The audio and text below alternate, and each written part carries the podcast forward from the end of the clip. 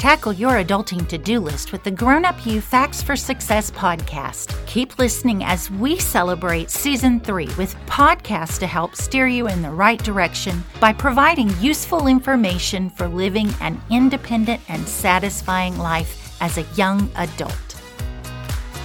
University of Arkansas Division of Agriculture Cooperative Extension Services Phillips County Family and Consumer Sciences agent Julie Goings here to talk to you about the value of immunizations. Oftentimes, parents spend time wondering whether they should vaccinate their children. There are many myths which seem to plant the seeds of doubt in their minds, but quite simply, each family member will have to do what is best for their family. But the decision for our earth is yes. Routine vaccinations help children to develop the ability to fight off germs before they are exposed to potentially life threatening diseases. The vaccines are tested to ensure that they are safe and effective. Different types of vaccines work in different ways to offer protection. With all types, though, your body will remember how to fight that virus in the future. Immunity is the body's way of preventing disease. We are born without fully developed immune systems, which have to get stronger over time. Children are exposed to thousands of germs every day. This comes through the food they eat, the air they breathe, and sometimes the things they put in their mouths. A baby's immune system can fight most daily germs, but there are some that are serious and deadly that just cannot be handled. That is why babies need vaccines at such an early age to strengthen their immune systems. The vaccine introduces a very small amount of the disease and the body practices learning to fight it. You might notice that some vaccines have to be given in multiple doses. That is so a very small amount can be introduced to the body each time. As children grow, they may need some boosters to remind their body how to fight that disease.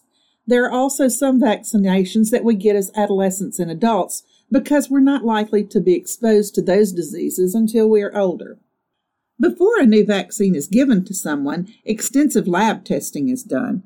Once testing in people begins, it may take years before clinical studies are complete and the vaccine is licensed. The United States has a long standing vaccine history and safety system that ensures our vaccines are as safe as possible. Both the CDC and FDA take many steps to make sure vaccines are safe both before and after use has begun. Like all medicine, though, vaccines can have some side effects, which are usually mild. This might include fever, body aches, and tenderness at the site of the injection. These usually go away in a day or two. More serious side effects are very rare. Your doctor will be able to tell you more about sensitivities or allergies that you might have. In the few instances of severe reaction, doctors and clinic staff are trained to deal with these. There has also been a long running rumor that vaccines cause autism, which is simply not true. In the event that a child has a serious medical condition that weakens their immune system, they may be unable to take vaccinations. However, those children will need to be extremely guarded from exposure to these deadly diseases.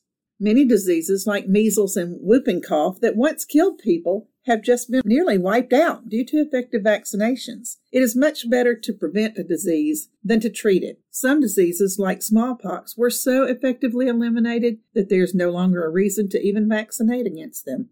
While we take a flu vaccine, many complain that they still got the flu. That is because there are so many different strains of flu. The yearly vaccine we take is to protect us from the most common and the more serious types. We are currently advised to be immunized against polio, tetanus, flu, hepatitis, rubella, measles, whooping cough, and pneumonia. Of course, we now have the option for others too, like the COVID 19 vaccine, which was created because of a new, urgent need. We know many who have had the vaccine but still got the disease. But we have to trust that in an active immune system help them to have lighter cases than they would have had without the shots. Thanks to scientific advances, today's vaccines protect children from more diseases using fewer antigens. Combination vaccines cut down on the number of shots needed, as many diseases are closely related. But if we stop vaccinating, the few cases of potentially life threatening disease that we can control could very quickly become tens or hundreds or hundreds of thousands of cases. Many underdeveloped countries still see cases of these illnesses, and international travel could cause a very fast spread. So, when weighing the decision to vaccinate your family, Consider the protection it gives our communities and neighbors. Help stop myths and misinformation that might scare someone from protecting their family. Have informed conversations with your trusted healthcare provider and do your research. Learning all you can will empower you to make the best decision for you and yours. For more information about vaccines and your health, go to uaex.uada.edu and type vaccine in the search. Another valuable resource is the Arkansas Department of Health website or the CDC website. For more information about this or any Grown Up You podcast, or to learn more about Grown Up You educational opportunities, visit our website at uaex.uada.edu slash grownup.